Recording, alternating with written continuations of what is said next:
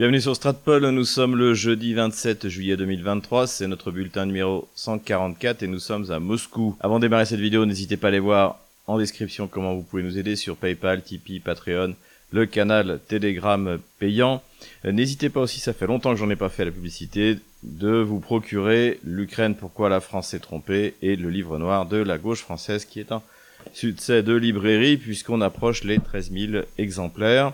Voilà, n'hésitez pas aussi à aller voir en, dans la page auto-éditeur de, de Stratpol, ça c'est à titre euh, gracieux, on recense tous les auteurs donc qui sont euh, en, en auto-édition, donc allez faire un petit tour sur cette euh, sur cette page, ça vous ça nous permet en fait d'aider eh bien nos nos, nos co-écrivains euh, à gagner un peu mieux leur vie en, en, vendant leurs livres. Voilà, vous pouvez bien sûr vous abonner, vous devez vous abonner à Géopolitique Profonde.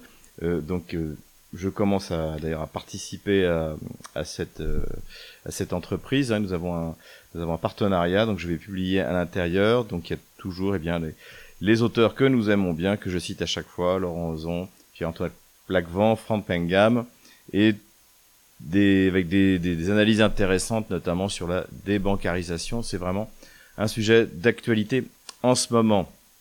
Mais rentrons immédiatement dans le vif du sujet. Et le premier sujet, c'est évidemment comme d'habitude l'économie. On apprend que le FMI a relevé la perspective de croissance de l'économie russe de 0,8% à 1,5%. Donc ça, c'est plutôt des bonnes nouvelles, surtout que quand on observe ce qui se passe euh, de l'autre côté, euh, c'est-à-dire du côté du côté français, je vous renvoie dire la vidéo de l'économiste Touati qui est qui est vraiment euh, à la fois intéressante mais euh, mais affligeante puisque la France est bien bas en Europe les records de récession, d'endettement, enfin c'est la totale, c'est grâce à notre génie national Bruno Le Maire qui voulait détruire l'économie russe. Donc là visiblement pour le côté russe c'est raté même si tout n'est pas euh, ni pas idéal, hein, la Russie peut risque aussi elle aussi avec les circonstances de de, connaître une récession, mais en tout cas c'est pas c'est pas pour euh, tout de suite. On a eu euh, également des déclarations intéressantes du ministre de l'économie et des finances, donc Monsieur Silwanov, qui a déclaré qu'il y avait assez d'argent en Russie, qu'il ne s'inquiétait pas pour les revenus de, de l'État russe, euh, notamment d'ailleurs les revenus les revenus pétroliers. On va d'ailleurs on va, on va voir pourquoi enfin les revenus des hydrocarbures en général. Euh, on apprend aussi que le ratio dette extérieure et PIB eh bien, est au plus bas, c'est-à-dire que la, dette extérieure représente 15% du PIB russe. Donc euh, là aussi, les indicatifs, hein, encore une fois, les fondamentaux russes sont excellents, il faut, il faut bien le souligner. Cela est dû notamment, je pense, mais pas seulement, au fait que eh bien, les sanctions contre les hydrocarbures russes ont échoué, puisqu'au contraire, ça a provoqué une, euh, une, inquiétude sur les marchés, donc une augmentation du, du prix euh, des, des, hydrocarbures. Et ce que l'on apprend aussi, et c'est par le Wall Street Journal, donc ce n'est pas un agent du Kremlin, ce n'est pas Stratpol, c'est que la Russie, la Russie vend son pétrole au-dessus du cap qui avait été fixé par les Occidentaux, c'est-à-dire au-dessus de 60 dollars le baril. Donc là aussi, eh bien, la, la, diversification des clients russes hors euh, des zones occidentales, qu'en plus qui vont devenir des clients de moins en moins intéressants parce que de plus en plus pauvres, eh bien, euh, a, fonctionné. Donc là aussi, euh, chose excellente, puisqu'on parle euh, d'hydrocarbures, la, Vladimir Poutine a lancé l'exploitation de du projet Arctique SPG. Donc qu'est-ce que c'est qu'Arctique SPG Pour ceux qui ne se souviennent pas, en fait, c'est une exploitation euh, dans, en Arctique de, des poches de gaz, des réserves de gaz russes. Il y avait déjà eu un premier projet qui avait été lancé il y a un peu moins de dix ans de mémoire, donc euh, était, euh, auquel avait participé Total, donc avec la compagnie Novatech, compagnie russe très innovante, et d'ailleurs qui avait été le projet, premier projet financé 100 dollars, donc c'était soit des euros, soit des yuan, puisque les Chinois sont très présents dans ce projet. Donc Yamal SPG est un véritable succès. Euh, dans laquelle Total se, se trouve euh, toujours. Hein. Euh, d'ailleurs, le, le, le, PDG de Total, Pouyanné, avait dit si je me retire, en fait, je fais cadeau de, je sais pas combien il avait dit, 13 milliards de dollars à la Russie. Donc évidemment, il est resté, puis c'est stratégique également pour la France. Et normalement, Total devait participer au projet Arctic SPG, hein, qui est le projet qui est à 30 km en face de, de Yamal SPG. Malheureusement, ce, ce, en 2022, Pouyanné, sous la pression du régime socialiste français, de destruction économique, hein, toujours un peu euh, régime français socialiste de destruction économique, eh bien, euh, s'est retiré euh, du projet, ce qui est bien dommage parce que le projet est lancé. Ce qui est intéressant aussi, c'est que beaucoup pensaient espérait côté occidental que la Russie ne maîtrisait pas suffisamment la technologie pour euh, pour euh, développer ce, ce, projet. Eh bien, euh, la preuve que non. il faut savoir qu'en plus, en dehors de Novatech, donc avec ces deux projets phares, hein, Novatech a vraiment innové parce qu'à l'époque, par exemple, Gazprom n'y croyait pas. Mais aujourd'hui, Gazprom a, a, son projet également en Arctique, Rosneft aussi a son projet en, Arctique.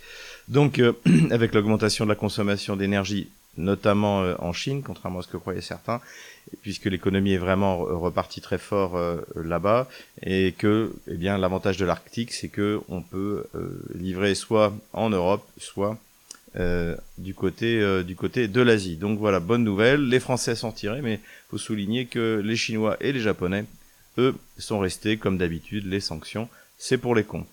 Voilà pour ce qui est de Arctic SPG. On apprend également toujours dans l'innovation économique russe que la compagnie Ural Airlines euh, a commandé 38 MS-21. Rappelons que le MS-21, c'est le concurrent de, de, de, de russe de l'Airbus A320, du Boeing, et donc euh, et qui doit être, les premiers doivent être livrés en 2024, hein, c'était un des grands enjeux. On l'avait analysé ça il y a un an et demi, notamment avec notre ami Cyril Delattre, à la fois sur cette chaîne, mais sur Russia Today, sur le grand remplacement en fait de, l'aviation civile, euh, donc euh, Airbus ou Boeing, par une production locale russe. Et c'est une production qui est totalement euh, russifiée. La, la, motorisation, la partie la plus difficile, bien sûr, et, et, tout le reste. Donc là, on est vraiment sur quelque chose de, souveraineté technologique et je pense que ce sera un des premiers grands succès de la Russie dans le domaine de cette souveraineté technologique puisque euh, derrière on aura euh, l'industrie automobile aussi qui petit à petit se, se localise. Euh, mais alors que du côté des semi-conducteurs comme on le verra et j'ai encore eu il y a pas longtemps quelques contacts qui m'ont qui m'ont confirmé on est on est quand même à la traîne. Mais heureusement que les Chinois sont là. Voilà un peu euh, toujours euh, dans ce qui concerne la souveraineté économique, eh bien la Russie continue à utiliser les sanctions et les contre-sanctions économiques pour développer eh bien sûr sa production locale et c'est le cas pour la production de poissons transformés.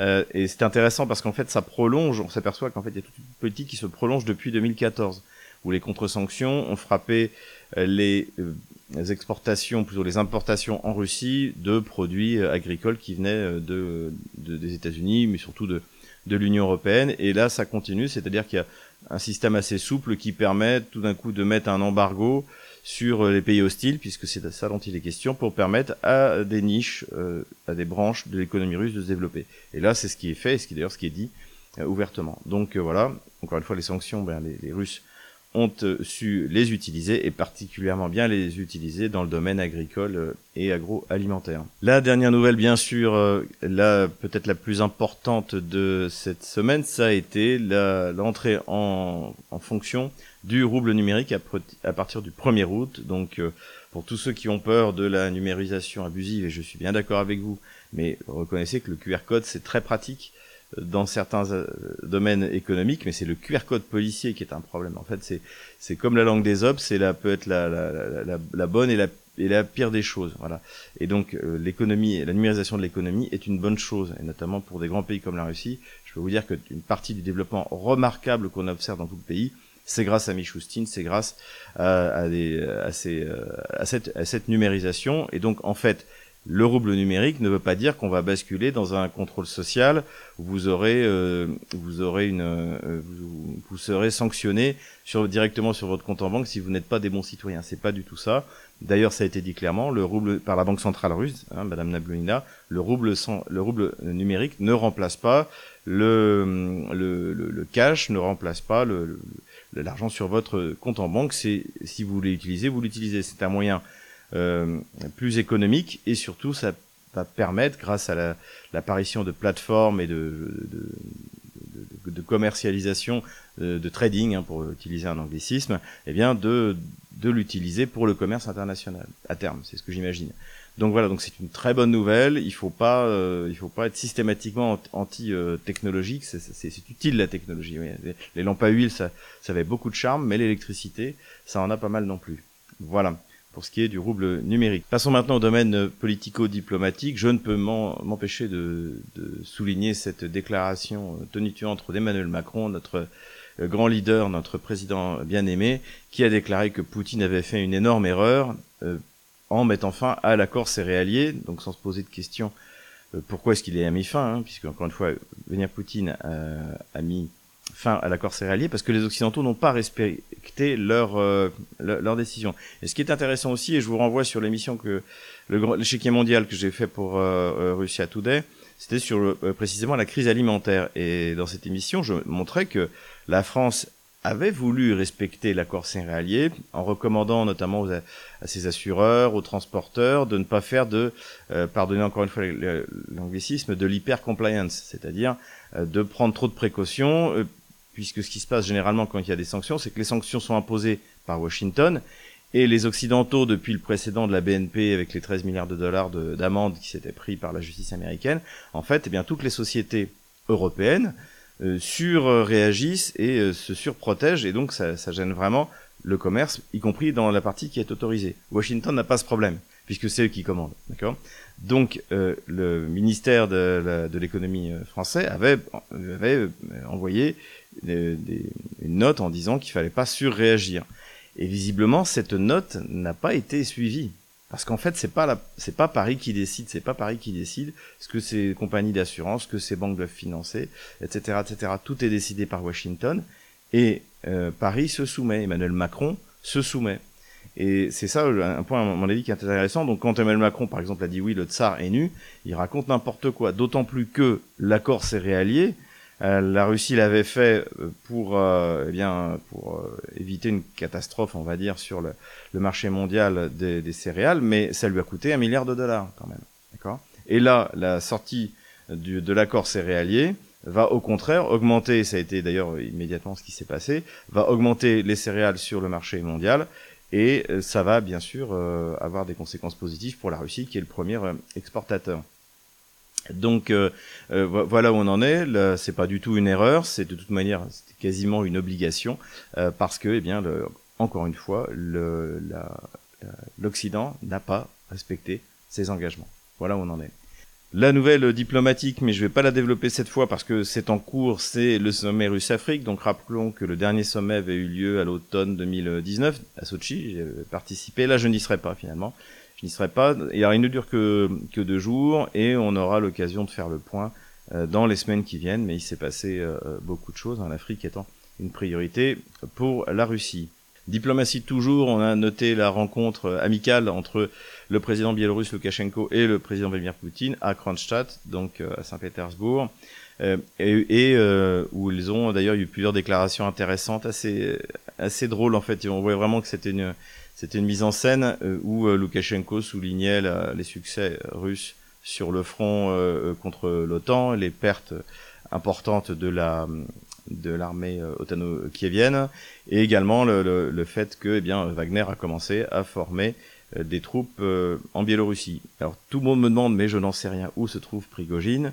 Ce qui est clair, c'est que je pense que le président Loukachenko n'aura pas la patience qu'a eu Vladimir Poutine, donc, donc il y a peu de chances que Prigogine attaque le gouvernement biélorusse comme il l'a fait euh, contre le gouvernement euh, russe à 16 heures. Quelques nouvelles du Caucase puisque Sergei Lavrov a rencontré ses homologues azéris et euh, arméniens et il a été confirmé, notamment d'ailleurs par le, président Pachinian, président arménien, que les forces d'interposition russes resteraient en place jusqu'à nouvel ordre. Donc, hein, rappelons que suite au conflit entre euh, l'Arménie et euh, l'Azerbaïdjan, qui a eu lieu en, je crois, c'est en septembre 2021, eh bien, la, Russie a envoyé une force d'interposition, ce qui a euh, sauvé ce qui restait à sauver de la présence arménienne dans le Nagorno-Karabakh. Voilà pour ce qui est du Caucase. Dernière nouvelle enfin diplomatique, et très importante aussi, c'est la visite de Sergei Shoigu, donc le ministre de la Défense russe, en Corée du Nord. Pourquoi c'est important? Je ne sais pas si vous vous souvenez, mais euh, lorsque j'avais parlé, je crois que c'était il y a deux, trois bulletins, du fait que les États-Unis avaient euh, acheté des munitions, notamment de 155 mm OTAN, à la Corée du Sud. Euh, parce qu'il y a, comme Joe Biden l'a reconnu lui-même, il y a une pénurie de munitions au sein de, aux États-Unis, enfin au sein de l'OTAN. Donc euh, c'est là aujourd'hui, c'est la chasse à tout ce qui traîne, à la fois des munitions de calibre soviétique, à la fois des munitions euh, de, de l'OTAN. Ça crée d'ailleurs de gros problèmes à l'intérieur de l'armée otano-kievienne, puisque eh bien euh, toutes ces munitions, même quand elles sont de même calibre, n'ont pas la même efficacité. Donc la, précision, l'ajustement des tirs est, très compliqué. Ça crée également des soucis logistiques très important. Euh, bref, en tout cas, les, euh, Sud-Coréens, sans doute à contre-cœur, avaient accepté euh, de livrer une partie de leurs munitions à contre-cœur parce que bien ils ont, bien sûr, ils sont face à la Corée du Nord.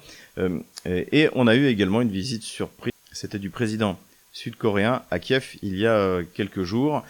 Donc tout ça évidemment n'a pas plu à la Russie. J'avais évoqué le risque que c'était pour la Corée du Sud puisque dans ce cas, la Russie en réponse peut très bien, euh, dans le cadre de la coopération militaire avec la Corée du Nord, eh bien faire faire un bon technologie dans certains domaines, moderniser euh, les chars d'assaut, puisqu'aujourd'hui la Russie atteint son, sa production en rythme de croisière extrêmement importante, et euh, également dans d'autres technologies, la, les armes hypersoniques, euh, enfin l'aviation, bien sûr. Et c'est peut-être ce qui est en train de se mettre en place avec la visite de Sergei Shoigu, qui venait d'ailleurs et notamment euh, puisqu'on a parlé dans nos différentes émissions également de la, de la guerre de Corée, euh, pour euh, célébrer la, la, fin de la guerre de Corée en 1953. Voilà, ça faisait donc ça fait les 70 ans. Voilà, donc point important à mon avis à souligner que ce voyage d'une délégation de ministère de la Défense russe en Corée du Nord. Puisqu'on parle de munitions, eh ça fait notre transition vers le chapitre suivant qui concerne l'armement. Donc on a pas mal parlé de munitions la semaine dernière. Donc euh, le premier qui en a parlé, c'est Joe Biden, pour dire qu'il n'y en avait plus. Ce qui est euh, totalement stupide. D'ailleurs, c'est ce qu'a dit euh, Donald Trump, d'ailleurs dans une interview sur Fox News, en disant que même si c'est vrai, il faut pas le dire. Il a dit que déjà c'était un, c'était un, une faute contre contre les intérêts américains de livrer toutes ces munitions à, à, l'Ukraine dans la mesure où il y en a plus aux États-Unis. Et de deux, même si c'est vrai, faut pas le dire. Faut pas annoncer, notamment aux adversaires euh, chinois, donc puisque la Chine sera un objectif américain, en tout cas Taïwan, euh, il ne faut pas leur annoncer qu'il n'y a plus de, de munitions, c'est une grave erreur, hein, c'est Sun Tzu, hein, quand vous êtes fort, faut faire croire que vous êtes faible, et quand vous êtes faible, faut faire croire que vous êtes fort. Donc ça a été le, cette déclaration, alors même si évidemment on n'apprend rien, hein, le, le, la crise des munitions, euh, les, je crois que les premiers euh, messages qu'on a eus, c'était en mai-juin de l'année dernière. D'ailleurs, on avait parlé sur Stratpol, sur Russia Today, on était d'ailleurs les seuls à en parler au début.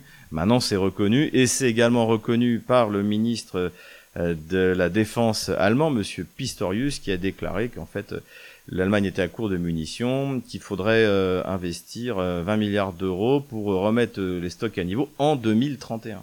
En 2031. Donc c'est là où on en est. Donc ça montre encore une fois les limites, les limites de l'OTAN. Voilà, donc euh, problème de munitions. En revanche, pas de problème euh, pour, euh, pour la Russie.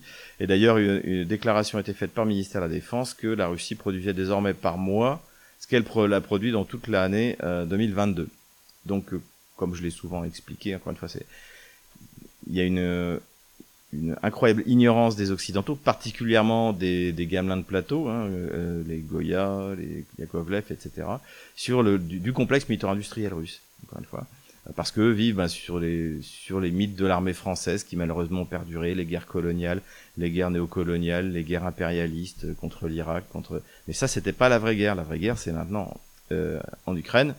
Et évidemment, euh, l'ignorance du complexe militaire-industriel russe, de son fonctionnement, a eu sans doute des conséquences très graves sur la prise de position de l'Occident collectif et de la France en particulier. Donc voilà, côté russe, côté munitions, tout va bien, merci pour eux. Tout va bien pour la Russie également euh, dans d'autres domaines, et c'est pas moi qui le dis, c'est le général Ignat qui est le porte-parole de l'armée de l'air euh, ukrainienne, qui a fait une déclaration donc sur les médias ukrainiens en, expliquant que la défense antiaérienne ukrainienne ne pouvait rien faire contre les missiles Onyx. Donc les missiles Onyx, hein, c'est des missiles euh, qui sont à l'origine destinés à être des missiles anti-navires, mais qui peuvent être également utilisés sur des cibles terrestres, qui sont intégrés à l'intérieur du système Bastion, qui, pour ceux qui connaissent. Et ils ont la spécificité d'être supersoniques, c'est-à-dire qu'ils vont à Mach 3. Hein, si vous vous souvenez, lorsque la France a livré les Storm Shadow avec l'Angleterre, j'avais souligné que tout de même c'était euh, censé être un missile de dernier modèle, mais c'est un missile subsonique. Donc c'est quand même euh, c'est quand même limité aujourd'hui quand on voit ce que font euh, les Russes, même si les Russes également notamment ont, des capacités subsoniques. Hein. Le missile calibre est un missile subsonique, sauf dans sa version Naval, je crois, où il accélère euh, au-delà de la vitesse du son en phase terminale. Mais donc, donc voilà, les Russes ont déployé ça et les ont utilisés, on le verra tout à l'heure, pour des frappes sur Odessa et contre lesquelles, la, eh de toute manière, la DCA ukrainienne ne peut rien faire. Et c'est encore une fois le général Ignat qui le dit. Et les Ukrainiens aussi ne peuvent rien faire face au système de guerre électronique russe. C'est également ce que dit le général Ignat. On en a déjà parlé, ça a déjà d'ailleurs été acté par euh, notamment la presse et les spécialistes euh, anglo-saxons, c'est-à-dire que euh, les Russes sont capables de tout brouiller, les GPS, les, drones, ce qui fait qu'en fait, eh bien, c'est très très compliqué de déployer ces systèmes-là pour l'armée otano-kievienne. Voilà, donc confirmation d'une voix officielle ukrainienne de ce que l'on savait déjà de toute manière et depuis longtemps sur la chaîne Stratpol. Les F-16, toujours les F-16, donc pensée magique, arme magique, euh, donc l'avion qui va tout changer. Et tout, toujours, on ne sait pas s'il va y en avoir ou pas. Là, là encore, on a eu des déclarations contradictoires. D'un côté, vous avez le secrétaire d'État aux Affaires étrangères Blinken qui dit que oui, c'est pour bientôt que ça va arriver, que ça vient, ça vient. Et puis euh, finalement un article dans Politico qui dit que pour l'instant il n'y a rien de précis, euh, on ne sait pas trop, euh, personne ne sait quand, etc., etc. Bon, moi je pense qu'ils finiront par arriver, et je pense aussi que ça ne changera absolument rien sur la ligne de front. en attendant, les, déclarations continuent à se contredire les unes les autres. Passons maintenant à quelques considérations militaires avant d'attaquer la carte des opérations militaires elles-mêmes, parce que là, il y aura beaucoup de choses à dire. Donc la première chose, eh c'est qu'il y a eu euh, une attaque de drone sur la ville de Moscou. Bon, ça n'a pas été, euh, ça n'a pas, fait de dégâts, ça n'a tué personne. Encore une fois, c'est des opérations TikTok, c'est pour permettre au colonel Goya, au général Richou, à Dourakovlev de nous expliquer que les, euh, Ukrainiens sont capables de faire des frappes dans la profondeur du territoire russe. Euh, voilà, bon, bah, c'est comme ça, il y, en, il y en aura encore, euh, voilà, ça n'aura aucune influence sur le front, mais bon, ça arrive. En revanche, frappe extrêmement puissante sur les infrastructures portuaires d'Odessa, donc depuis la fin de l'accord céréalier, les Russes ne se, ne se retiennent plus, on peut le dire, donc ils frappent non seulement sur le, port d'Odessa, mais également sur les installations de le, de du débouché du Danube euh, sur la mer Noire, côté ukrainien. Donc ça, on a, on a vu ça, ça a même été filmé du côté du côté euh, roumain. Euh, comme d'habitude, eh bien, la DCA ukrainienne ne sert à rien. Et euh, au contraire, toujours vieillissement du matériel, mauvaise formation, voire bon, drogue, alcool au sein de l'armée ukrainienne. Le fait est que la dernière fois, c'était un, tracteur des pays, et deux paysans polonais qui étaient morts avec un missile S-300. Et là, c'est une église orthodoxe qui a été à moitié, voire aux, deux tiers détruit par, par un missile de la DCA ukrainienne mal tirée. Donc euh, c'est pas la première fois. La question que je me pose, c'est si, si, si c'est pas fait exprès, parce qu'aujourd'hui il y a une, une telle guerre de religion contre l'Église orthodoxe en Ukraine que je, n'exclus pas que ça a été fait, euh, ça a été fait délibérément. D'autant plus qu'on l'a dit la dernière fois, les Ukrainiens utilisent euh, les missiles antiaériens de, de, vieille génération, comme le S-200, pour euh, comme des comme des armes de bombardement sol-sol. Donc voilà, donc triste résultat, alors que la Russie elle ne frappe que les infrastructures portuaires. Il faut bien comprendre une chose, c'est que Odessa, à la fin de l'opération spéciale, si Dieu le veut, sera une ville russe, de nouveau, comme elle l'était avant, et que la statue de, de la fondatrice d'Odessa, la, la, la, grande Catherine, Catherine II, sera de nouveau euh, remise euh, à sa place au centre de la ville. Euh, donc, euh, donc les, Russes ne vont pas détruire Odessa. Les Russes vont veulent reprendre en tout cas euh, veulent reprendre Odessa. C'est important de s'en souvenir. En revanche, bien évidemment, faut neutraliser. La neutralisation de la circulation euh, bien sur les côtes ukrainiennes est, une réussite puisqu'il n'y a plus aucun navire, ni bien sûr militaire, mais il n'y en a quasiment plus, ni civil, qui ose qui ose s'aventurer le long des ports d'Odessa. Impossible de trouver, comme on l'avait dit, des assureurs et des financements. Donc de ce côté-là, c'est réussi. En revanche, les menaces de, de, de répliques de la part des, euh, des Kieviens n'ont pas dissuadé la circulation des bateaux entre le Bosphore et euh, les ports euh, russes, sachant qu'il n'est pas exclu qu'un jour un drone ukrainien arrive à balancer une grenade, une bombe sur un, sur un transporteur. Voilà, mais en tout cas, c'est les capacités de la, de la, de la marine ukrainienne sont, sont quasiment nulles. D'ailleurs, à sortir, je pense d'ici dix jours, sur Russia Today, un numéro spécial de l'échiquier mondial sur la mer Noire en tant que bien sûr espace stratégique, avec comme invité le général de Lavarde. Dernière considération militaire générale, il semblerait que l'on soit rentré dans une nouvelle phase de l'offensive ukrainienne. Encore une fois, l'offensive ukrainienne n'est pas une contre-offensive. Pour qu'il y ait une contre-offensive, il faut qu'il y ait une offensive. Hein. Et donc, la Russie n'a pas lancé d'offensive, sauf sur Artemiovsk, où là, on peut parler d'une contre-offensive ukrainienne euh, localisée. Mais sur l'ensemble de la ligne de front, là, c'est une offensive ukrainienne. Jusqu'à présent, ben, c'est un échec euh, quasi euh, complet sur toute la ligne de front. cela dit, les, euh, Poutine l'a dit, les observateurs russes le disent, que l'Ukraine a encore des réserves pour attaquer et, et s'attendent à avoir la nouvelle vague de, de, de, cette offensive, une nouvelle accès offensive, dans les jours qui viennent et peut-être même a-t-elle euh, commencé euh, il y a euh, déjà deux trois jours. Donc ça, c'est ce qu'on pense côté russe et également c'est ce qu'on lit notamment dans le New York Times, c'est-à-dire qu'en fait, ça y est, elle arrive, la grande offensive, même l'offensive principale ukrainienne est en train de se mettre euh, en place.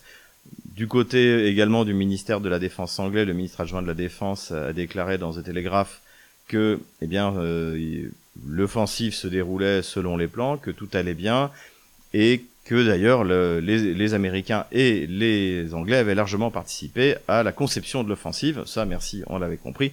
Moi, j'estime même que, euh, et c'est pour ça d'ailleurs que ces malheureux Ukrainiens sont envoyés à la, au massacre, c'est qu'en fait bah, les, les, Anglais et les Américains qui font euh, le, les, le plan des opérations n'en ont absolument rien à faire des pertes, encore une fois. Donc, en tout cas, ce qu'on observe depuis quelques jours, c'est vrai que c'est une, une, une vague très importante d'offensives sur toute la ligne de front et qu'il est possible qu'on soit euh, vraiment à un tournant, c'est-à-dire soit, pour finir, l'armée otano-kievienne réussit à percer au prix de pertes monstrueuses, mais réussit à percer comme euh, en septembre dernier, euh, et soit, eh bien, là, la Russie réussit à tenir bon, et là, ça veut dire que bien le ça on va le savoir d'ici deux trois semaines, ça veut dire que l'offensive ukrainienne aura définitivement échouer, à moins qu'il y ait encore une fois, on a appris à être prudent depuis 2022, euh, à moins qu'il y ait des réserves encore supplémentaires, mais là ça me paraît quand même mal parti. Donc je pense que là on est à un, moment assez très important de, de cette euh, de cette phase, hein, de cette offensive euh, euh, ukrainienne, d'autant plus que là Kiev a besoin de résultats parce que on va le voir sur le front nord, eh bien c'est la Russie qui avance et qui avance rapidement. Voilà les considérations générales, mais passons maintenant à la carte militaire. Et nous revoilà sur la carte militaire. Donc on va voir les choses se sont assez euh, accélérées sur la ligne de front, sauf dans la région de Kherson, hein, dont euh, toute cette euh, partie, donc le long du Dniepr, eh bien, il ne se passe plus grand-chose. Les, les, tentatives de traverser qui viennent, qui ne servent absolument à rien, sauf à tuer ses propres soldats, eh bien, ont largement diminué. En revanche, là où ça a vraiment accéléré, côté kievien, eh bien, c'est sur le front sud, donc front sud côté de la région de Zaporozhye. Hein, ici, c'est la région de Zaporozhye. Du côté d'Orechovo, où là, de, depuis euh, depuis 48 heures, euh, et notamment depuis euh, depuis hier, donc hein, nous, sommes le, le, jeudi 27, donc depuis le mercredi 26, là, de gros gros moyens ont été mis pour essayer de percer. Pour l'instant, je suis, nous sommes jeudi matin à l'heure où je fais cette vidéo, eh bien, euh, cette tentative de percée a échoué. Progression également de l'armée ukrainienne dans la région de Velika Novoselka. Donc là, on est sur le front sud du euh, Donbass, hein, près de la, la ville euh, d'Ougledar, ici. Donc là, grosse offensive de, de Kiev pour essayer de passer, qui menace la localité de Staromayorsk ici. Donc pour l'instant, à l'heure où je fais cette vidéo, la localité tient toujours, mais il y a un risque qu'elle tombe. À suivre donc contre-offensive ukrainienne sur Marinka et mais qui ne donne rien. Des combats extrêmement durs avec des pertes euh, importantes de chaque côté. A priori, ici, euh, Kiev a déployé les, unités bandéristes, euh, donc les, plus motivées, pour essayer de percer donc au sud de, de Bakhmut. On est toujours dans la contre-offensive sur Bakhmut depuis la perte de la ville par les Kieviens après le 20 mai 2023. Euh, Donc euh, triple offensive pour essayer de s'emparer de cette localité. Donc euh, Kourdiomivka ici, Andrievka ici pour la deuxième partie et Kleshevka. Pourquoi c'est important? On le voit un peu sur cette carte parce que c'est les hauteurs. Donc c'est bon, c'est les hauteurs dans la région, donc c'est pas très haut, mais c'est 200 mètres. Hein, voilà la courbe de niveau ici. Et donc ça, ça permettrait évidemment d'avoir un avantage. Hein. La, prise de euh, Kishevka par, par les Russes au moment de l'offensive contre Bakhmut avait été un moment clé. Donc attaque très forte sur Klishevka, mais pour l'instant Klishevka n'est pas tombé. Hein. J'ai fait passer la ligne de front au milieu, mais donc sur cette zone-là, en fait, c'est une, une zone grise. Et puis c'est toujours la tactique russe, c'est-à-dire que euh, euh, on se retire des, des, de la première ligne de défense et on envoie l'artillerie pour détruire les troupes de l'OTAN qui ont tenté de, de s'emparer des positions. Donc voilà, en tout cas pour l'instant, euh, la, les combats font, font rage. Euh, on, on, y verra plus clair, je pense, la semaine prochaine. Au nord de Bakhmut, pas de progression significative malgré des tentatives de la part de l'OTAN. Sur le reste de la ligne de front, là, c'est les Russes qui mettent la pression, du côté de Sporno, toujours. Sur le front au nord de Seversk également, les Russes continuent à avancer euh, vers la localité de Torske, hein, le but étant, de passer la rivière Jerebiets euh, pour euh, s'adosser à la rivière Oskol ici, et pouvoir à terme reprendre Liman et encercler Slavyansk Kramatorsk. Hein. Ça, c'est c'est le but euh, général et ça se passe pas trop mal, même si ça va jamais assez vite comme on le voudrait. Et là, notamment, ce qui a été noté, c'est que les Russes ont réussi à s'emparer d'une tête de pont assez sérieuse, hein, c'est-à-dire à avancer euh, euh, autour de, entre 4 et 5 kilomètres, hein, de franchir surtout de franchir la rivière Jérebets. Donc là, c'est une, vraie, percée. pour vous donner un ordre d'idée, la profondeur de la défense russe sur le front sud, c'est 30 km. Donc faire une percée de 5 km, c'est quand même quelque chose de sérieux. Hein, on est à peu près là. Pour atteindre la, rivière Oskol, c'est 30 km également. Donc ça, c'est un progrès significatif et les Russes continuent, euh, continuent à avancer. Donc là, on peut être euh, assez optimiste. Et puis, bah, de manière générale, la poussée russe vers euh, l'ouest, bien sûr, met à l'abri les, ce qui étaient les, deux villes, puisque c'est pour ça qu'on avait mis une punaise rouge, les deux villes qui étaient les objectifs finaux de, de l'offensive kievienne en septembre, Kremena et Svatovo. Donc pour l'instant, je laisse les euh, je laisse les punaises, mais je pense qu'à terme on pourra les enlever parce que euh, ces objectifs semblent maintenant bien lointains pour euh, l'armée de l'OTAN. Pression, la pression continue du côté de Kupiansk, mais j'ai pas vu de, de, de, de ça se voit pas en tout cas sur le terrain. Donc restons prudents. J'ai la, la, ligne de front en fait n'a pas bougé. grosse pression sur la, la localité de Sinkovka, mais pour l'instant c'est pas passé. Voilà où en est la ligne de front au 27 juillet 2023. J'efface la ligne de la semaine dernière. Voilà où nous en sommes d'après mon analyse. C'est tout pour aujourd'hui, j'espère que cette vidéo vous a plu. N'hésitez pas, encore une fois, il faut absolument vous inscrire sur les différentes chaînes Rumble, Odyssey, Telegram, Twitter. On n'a toujours pas dépassé les 60 000 abonnés à Twitter, ça c'est... Il faut, il faut faire un effort. Voilà, et puis n'hésitez pas à faire un don pour, euh, pour nous soutenir encore une fois, et géopolitique profonde. Voilà, je vous dis à bientôt pour le bulletin 145. Courage, on les aura.